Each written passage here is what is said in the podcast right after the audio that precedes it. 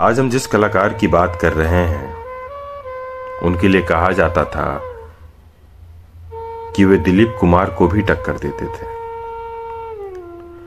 दरअसल, इन्होंने दिलीप साहब के साथ फ़िल्म गोपी में काम किया था।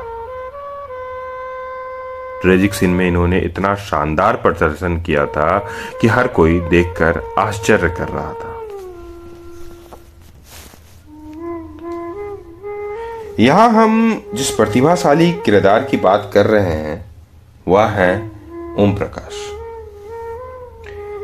इनकी एक्टिंग का हर एक्टर कायल था। फ़िल्म गोपी के बाद खुद दिलीप साहब ने कहा कि एक्टिंग में मैं सिर्फ़ एक ही बार डर गया था, जब ओम प्रकाश ने एक्टिंग की थी। गोपी में उन्होंने मुझे ओवर कर दिया था।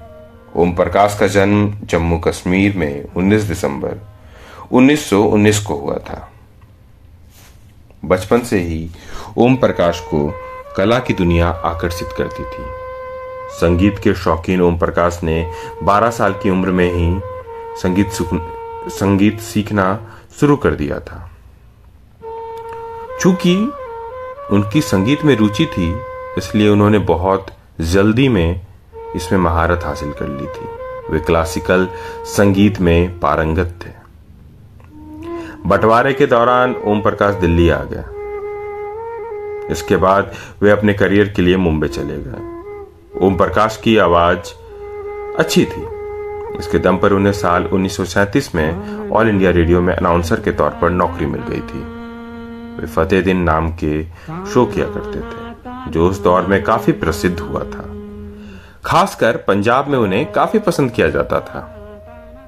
फ़िल्म मेकर दलसुख पंचोली की मुलाकात एक शादी के दौरान ओम प्रकाश से हुई थी।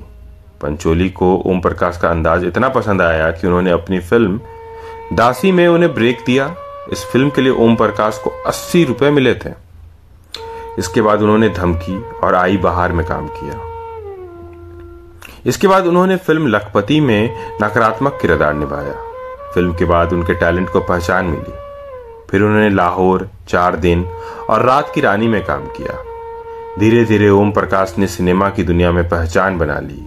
उन्होंने फ़िल्म जगत के सभी बड़े कलाकारों के साथ काम किया। जैसे दिलीप कुमार, राजेश खन्ना, अशोक कुमार, अमिताभ बच्चन, धर्मेंद्र। ओम प्रकाश ने पहली झलक, आशा, हावड़ा ब्रिज, तेरे घर के सामने, प्यार किए जा, पड़ोसन, हरियाली और रास्ता, खानदान, लवारिस आ गले लग जा शराबी जैसी कई बड़ी फ़िल्मों में अलग अलग किरदार निभाए। ओम प्रकाश ने अपने करियर में 300 से ज़्यादा फ़िल्में की। ओम प्रकाश ने बुज़ुर्ग किरदारों में खास जगह बना ली थी और उन्हें प्यार से दद्दू बुलाया जाता था। ओम प्रकाश ने विलन, कॉमेडियन से लेकर फैमिली मैन तक के किरदार निभाए। उनका स्वभाव काफ़ी अच्छा था। इस कारण वे अपने साथी कलाकारों के साथ आसानी से घुल मिल जाते थे।